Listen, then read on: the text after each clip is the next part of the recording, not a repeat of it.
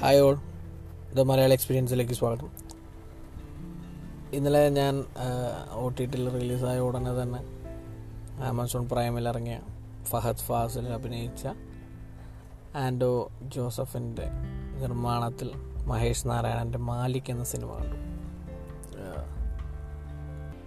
Full on Fahadh Faasil show തന്നെയായിരുന്നു മാലിക് എന്ന cinema രണ്ടേ മുക്കാൽ മണിക്കൂറോളമുള്ള ഒരു ഇന്റൻസ് ആയിട്ടുള്ളൊരു ക്രൈം സാഗ എന്ന് വേണമെങ്കിൽ നമുക്ക് തന്നെ വിശേഷിപ്പിക്കാം.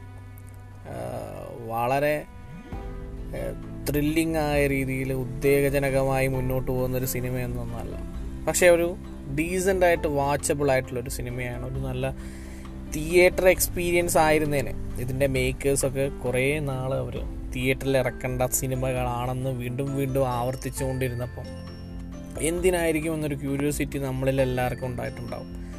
അതിനുള്ളൊരു ഉത്തരം തന്നെ നമുക്കത് കാണാം.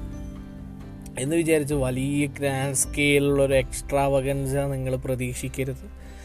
സിനിമയ്ക്ക് അനുയോജ്യമായിട്ടുള്ള ഒരു കൃത്യമായ രീതിയിലുള്ള ഒരു സെറ്റിങ്ങും കാര്യങ്ങളൊക്കെ തന്നെയാണ്.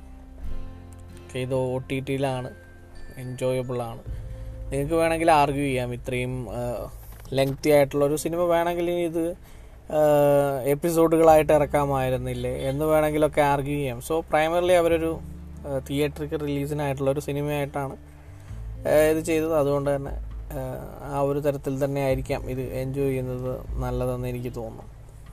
പിന്നെ അതുപോലെ തന്നെ അപ്പം നമ്മുടെ സിനിമയിലേക്ക് കിടക്കുകയാണെങ്കിൽ റമദാ പള്ളിക്ക് ഒരൊറ്റ ഗോഡ് ഫാദർ മാത്രമേ ഉള്ളൂ. Vito Corleone sorry Velu Naicker sorry Alikka. അപ്പോൾ നമ്മൾ പറഞ്ഞു വന്നിരിക്കുന്നത് അരീക്ക എന്ന് പറയുന്ന അദ്ദേഹത്തിന്റെ ഫഹദ് വാസിൽ അവതരിപ്പിച്ച ക്യാരക്ടറിന്റെ ജീവിതത്തിലെ ഒരു ചിന്തിയെടുത്തൊരു ഏടാണെന്ന് വേണമെങ്കിൽ പറയാം. ഒരു പതിമൂന്ന് ദിവസത്തെ റിമാൻഡ് തടവിന് വിധിക്കപ്പെട്ട പ്രതി അദ്ദേഹത്തിന്റെ ജീവിതത്തിൽ എന്തൊക്കെ സംഭവിച്ചിരുന്നു? ഫ്ലാഷ് ബാക്കുകളിലൂടെയൊക്കെ എന്താണ് റമദാ പള്ളിയുടെ കഥ എന്താണ്? അതുപോലെ തന്നെ അലീക്കയുടെ കഥ എന്താണ്? എന്ന കൃത്യമായ രീതിയിലുള്ള വരച്ചിടലുകളാണ് കൂടുതൽ നമ്മൾ എന്താ പറയുക ഇഴകീറി പരിശോധിച്ചാൽ കുറേയേറെ നമുക്ക് കുറ്റങ്ങളൊക്കെ കണ്ടുപിടിക്കാൻ പറ്റുന്ന ഒരു സാധാരണ സിനിമ തന്നെയാണ് മഹേഷ് നാരായണന്റെ മാലിക്. അതല്ലാതെ അതൊരു വലിയ ലോകത്ത് ഇതുവരെ അറിയപ്പെട എന്താ പറയുക ഇതുവരെ കാണാത്ത തരത്തിലുള്ള കഥയോ അങ്ങനെ പ്രത്യേകിച്ച് ഭയങ്കരമായ രീതിയിൽ പ്രത്യേകതയൊന്നും അവകാശപ്പെടാനില്ലാത്ത കഥയൊന്നുമില്ല സിനിമയൊന്നുമല്ല.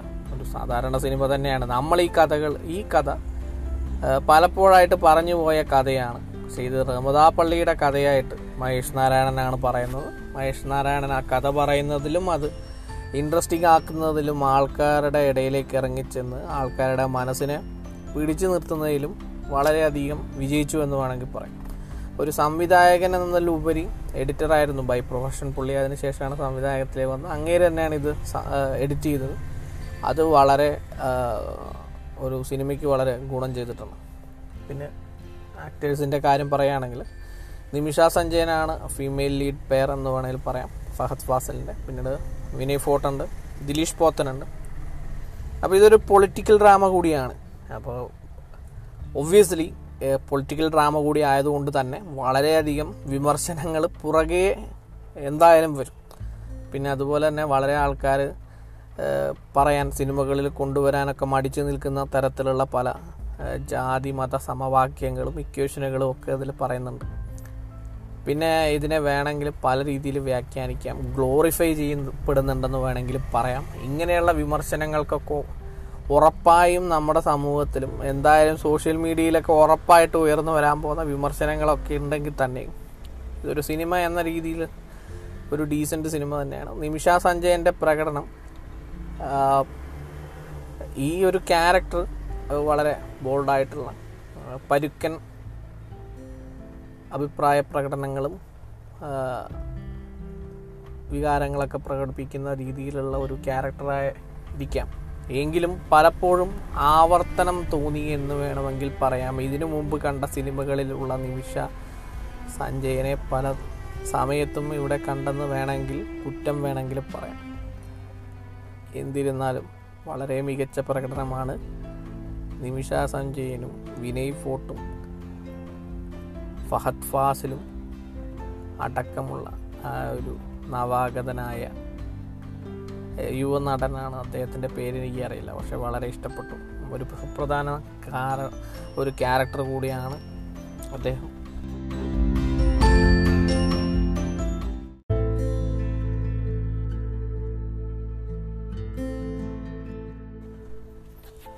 അദ്ദേഹത്തിന്റെ സനൽ അമാൻ അങ്ങനെയാണ് അദ്ദേഹത്തിന്റെ പേര്.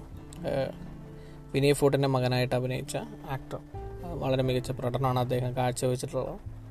അതുപോലെ തന്നെ എടുത്തു പറയേണ്ടതാണ് വെറ്ററൻ ആക്ട്രസ്സായ ജലജ. അവർ തിരിച്ചു വന്നിട്ടുണ്ട്. അവരുടെയും മികച്ചൊരു പ്രകടനമായിരുന്നു. അങ്ങനെ ഈ സിനിമയൊന്ന് എടുത്തു വെച്ച് നമുക്കൊന്ന് പ്ലെയിൻ ആൻഡ് സിമ്പിളായിട്ട് പറഞ്ഞാൽ കുറച്ച് അഭിനയ നല്ല അഭിനേതാക്കളുള്ള ഒരു സിനിമ എന്നുകൂടി വേണമെങ്കിൽ നമുക്ക് മാലിക്കിനെ വിശേഷിപ്പിക്കാവുന്നതേ ഉള്ളൂ. ഇതിനോടൊപ്പം തന്നെ ഇന്ദ്രൻസ് അടക്കമുള്ള ചില താരങ്ങളുണ്ട്. ഇത് സുപ്രധാനമായ കഥാപാത്രങ്ങളാണോ എന്ന് ചോദിച്ചാൽ അതെ സ്ക്രീൻ ടൈം വളരെ കുറവുള്ള അതിപ്രധാനമായ ചില കഥാപാത്രങ്ങളായിട്ടൊക്കെ വരുന്ന താരങ്ങളൊക്കെ ഉണ്ട്. ഒരു സീനിലൊക്കെ വന്ന് അഭിനയിച്ചു പോകുന്ന ഒരു പോലീസുകാരന്റെ ഒരു ക്യാരക്ടറൊക്കെ ഉണ്ട്. അതൊക്കെ വളരെ എന്താ പറയുക തന്മയത്വത്തോടെ ചെയ്തു വെച്ച ക്യാരക്ടറുകളാണ്. അപ്പോൾ ഇത് ഒരു ഇന്റൻസ് പൊളിറ്റിക്കൽ ഡ്രാമ ആയതുകൊണ്ട് തന്നെ പൊളിറ്റിക്കലായിട്ടുള്ള ആരോപണങ്ങളും കാര്യങ്ങളൊക്കെ പിന്നാലെ വരും. പിന്നീട് ഇതൊരു നടന്ന സംഭവമായിട്ട് നമുക്ക് കൂട്ടിച്ചേർക്കാൻ പറ്റുന്ന ഒരു കഥയോട് തന്നെ കഥയായതുകൊണ്ട് തന്നെ എന്തായാലും പൊളിറ്റിക്കലി ഡിസ്കഷൻസ് കൂടുതൽ നടക്കാനുള്ള സാധ്യതയുണ്ട്. എന്തായാലും അത് നടക്കുകയും ചെയ്യും. ഇപ്പോൾ നായാട്ട് വന്ന നായാട്ടിൽ പറയുന്നതിനേക്കാളും കൂടുതൽ ഇന്റൻസ് ആയിട്ട് പൊളിറ്റിക്സും കാര്യങ്ങളൊക്കെ ഇവിടെ ഉള്ളത് കൊണ്ട് തന്നെ ഇതൊരു ചർച്ച ചെയ്യപ്പെടുന്നു പോകുന്ന ഒരു സിനിമ തന്നെയായിരിക്കും. അപ്പോൾ പലപ്പോഴും ഇത്തരത്തിലുള്ള ചർച്ചകൾ വരുമ്പോൾ ഈ പൊളിറ്റിക്കലി ഡിസ്കഷൻസ് വരുമ്പോൾ സിനിമയുടെ ക്വാളിറ്റിയെക്കുറിച്ചൊക്കെ പല ആൾക്കാരും മറന്നു പോകാറുണ്ട് അതിലെ രാഷ്ട്രീയവും അതിലെ എന്തെങ്കിലും ആശയങ്ങളൊക്കെ മുന്നോട്ട് വെക്കുന്നുണ്ടെങ്കിൽ അതും അല്ലെങ്കിൽ എന്തെങ്കിലും വിമർശനങ്ങളുണ്ടെങ്കിൽ അതിനെ മാത്രം ഫോക്കസ് ചെയ്തിട്ടുമായിരിക്കും അത്തരത്തിലുള്ള പല ചർച്ചകളും പോകുന്നത്. പക്ഷേ ഈ സിനിമയിലെ ചർച്ചകൾ അങ്ങനെയൊക്കെ ചെയ്യപ്പെടുമെങ്കിലും ഫഹദ് ഫാസിൽ എന്ന മനുഷ്യന്റെ വളരെ മികച്ച പെർഫോമൻസും കാര്യങ്ങളൊക്കെ എന്തായാലും എടുത്തു പറയുന്നുള്ളതെന്ന് ഉറപ്പ് തന്നെയാണ്. അതുമാത്രമല്ല എനിക്ക് പല ചെറിയൊരു കാര്യം കൂടെ സംശയിക്കാനുണ്ട്. ഒരു സംശയം കൂടി പ്രകടിപ്പിക്കാനുണ്ട്. കാരണം എന്ന് പറഞ്ഞാൽ നമ്മളെ സെൻസർ ബോർഡ് ഇപ്പോഴും എനിക്ക് നമ്മൾ വളരെ അധികം ആസ്വദിച്ച് കണ്ടിരുന്ന പല ഡയലോഗുകളും ഇപ്പോൾ ടി വിയിലൊക്കെ കാണുമ്പോൾ യൂട്യൂബിൽ പോലും സെൻസേർഡ് ഉള്ള പല പഴയ സിനിമകളും സെൻസേർഡ് കോപ്പി ആയതുകൊണ്ട് തന്നെ പഴയ ഡയലോഗുകളും കൃത്യമായിട്ട് തന്നെ കേൾക്കാൻ പാടില്ല. അവിടെ ബീ പിടിച്ച് കളയും. അപ്പോൾ ഇത് ടി വിയിലൊക്കെ പല സ്ഥലത്തും നടക്കുന്നുണ്ട്. അപ്പോൾ നമ്മുടെ ഇത് സെൻസർ ബോർഡ് ഒന്നുകിൽ സെൻസർ ബോർഡ് ഇത്തരത്തിലുള്ള സിനിമയെ കൊല്ലുന്ന ഇത്തരത്തിലുള്ള പരിപാടികൾ നിർത്തുക. അല്ലെങ്കിൽ ഇതുപോലെ അനുവദിക്കാനാണ് ഉണ്ടെങ്കിൽ എല്ലാ സിനിമകൾക്കും അനുവദിച്ചുകൂടെ ഇത് എന്തിനാണ് ചില സിനിമകൾക്ക് മാത്രം കൊടുക്കുന്നതും അവരുടെ സർട്ടിഫിക്കേഷനും കാര്യങ്ങളൊക്കെ അങ്ങനെ ചെയ്യുന്നതും. നമുക്ക് എല്ലാ സിനിമകൾക്കും അതായിക്കൂടെ എന്നുള്ളൊരു അഭിപ്രായം കൂടെ എനിക്കുണ്ട്.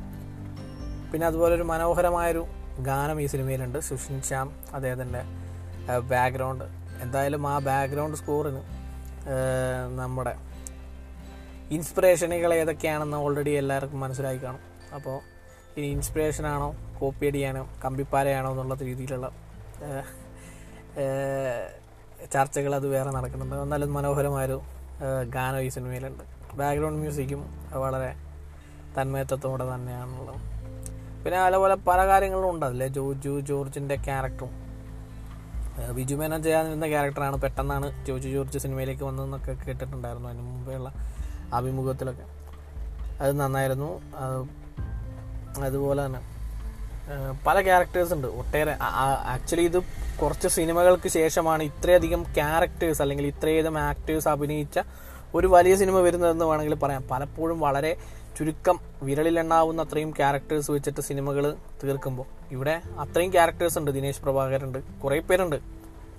അപ്പോൾ ഇത്രയധികം ആൾക്കാരും ഇത്രയധികം ക്യാരക്ടേഴ്സും ഈ സിനിമയിൽ ഉണ്ടാകുമ്പോൾ നമുക്ക് അതൊരു വ്യത്യസ്ത അനുഭവം തന്നെയാണ്. സോ ഒരു വലിയ സിനിമ എടുത്തിട്ട് കാര്യങ്ങൾ പറയുന്നതിൽ മഹേഷ് നാരായണൻ വിജയിച്ചു. പക്ഷേ ഇതിന്റെ ലെങ്ത് തിയേറ്ററിക്കൽ റിലീസിൽ ഈ ലെങ്ത് ഒരു തിരിച്ചടിയാകുമായിരുന്നു എന്ന് ചോദിച്ചാൽ സംശയമാണ്. സ്റ്റിൽ ഇതൊരു വലിയ സിനിമയാണ്. അപ്പോൾ പലപ്പോഴും ഒന്നര മണിക്കൂറിലും രണ്ട് മണിക്കൂറിലും സിനിമകൾ പറഞ്ഞു തീർത്തത് കണ്ട് പരിചയപ്പെട്ടിട്ടുള്ള ആൾക്കാർക്ക് ഇതൊരു രണ്ടേ മുക്കാൽ മണിക്കൂർ എത്രത്തോളം അവർക്ക് ഇഷ്ടപ്പെടുമെന്നോ അല്ലെങ്കിൽ അവർക്ക് എത്രത്തോളം ആസ്വദിക്കാൻ പറ്റുമെന്നോ എന്നുള്ള സംശയങ്ങളൊക്കെ ഉണ്ട്. പക്ഷേ ഒരു സാധാരണ പ്രേക്ഷകൻ എന്ന നിലയ്ക്കും എനിക്ക് ഒരു ഇതൊരു മൂന്ന് മണിക്കൂറായിരുന്നെങ്കിലും ഇനി കുറച്ചുകൂടി കാര്യങ്ങൾ പറഞ്ഞു പോയിരുന്നെങ്കിലും തെറ്റില്ല എന്നാണ് തോന്നുന്നത്. പിന്നെ ഇതിൽ എടുത്തു പറയേണ്ട ഒരു കാര്യം ഇതുമായിട്ട് നമുക്ക് തുലനം ചെയ്യാൻ പറ്റാവുന്ന നാല് മണിക്കൂർ സി ഡിക്കും എട്ട് മണിക്കൂർ സി ഡിക്കും വെയിറ്റ് ചെയ്യപ്പെടുന്ന ഒരു സിനിമയുമായിട്ട് അതിന്റെ കണ്ടിന്യൂറ്റിയും അതിന്റെ ഒരു കഥകളും ഒക്കെ ആയിട്ട് നമ്മൾ തുലനം ചെയ്യുമ്പോൾ ഈ സിനിമയ്ക്ക് ഒരു ക്ലോഷർ ഉണ്ട്. ഈ ഒരു സിനിമയ്ക്ക് ഒരു അവസാനമുണ്ട്. നമുക്ക് പ്രേക്ഷകന് സംതൃപ്തിയോടെ മടങ്ങാം. എന്താ സംഭവിച്ചതെന്നുള്ളത്. പ്രതീക്ഷയോടെ മടങ്ങാം. പക്ഷേ മറ്റ് സിനിമകളിലൊക്കെ ഉണ്ടായിരുന്ന പോലത്തെ ഒരു ചോദ്യചിഹ്നങ്ങളൊക്കെ ഒഴിവാക്കിക്കൊണ്ടാണ് ഈ സിനിമ അവസാനിക്കുന്നത്. അത് തന്നെ ഒരു സമാധാനമാണെന്ന് വേണമെങ്കിൽ ഞാൻ പറയും. എന്നാലും വീണ്ടും ഫഹദ് ഫാസിൽ എന്ന നടൻ മലയാളി ജനതയ്ക്ക് മുമ്പ് മുമ്പിൽ ലോക ജനതയ്ക്ക് മുമ്പിൽ തെളിയിച്ചുകൊണ്ടിരുന്ന മറ്റൊരു സിനിമയാണ്. ഒരു മികച്ച ഫഹദ് ഫാസിൽ പെർഫോമൻസുമായി ഫഹദ് ഫാസിന്റെ അലീക്ക എന്തായാലും ഏറെക്കാലം സിനിമാ പ്രേമികളുടെ മനസ്സിൽ ഇടം നേടും. Thank you all thanks for listening the Malayali experience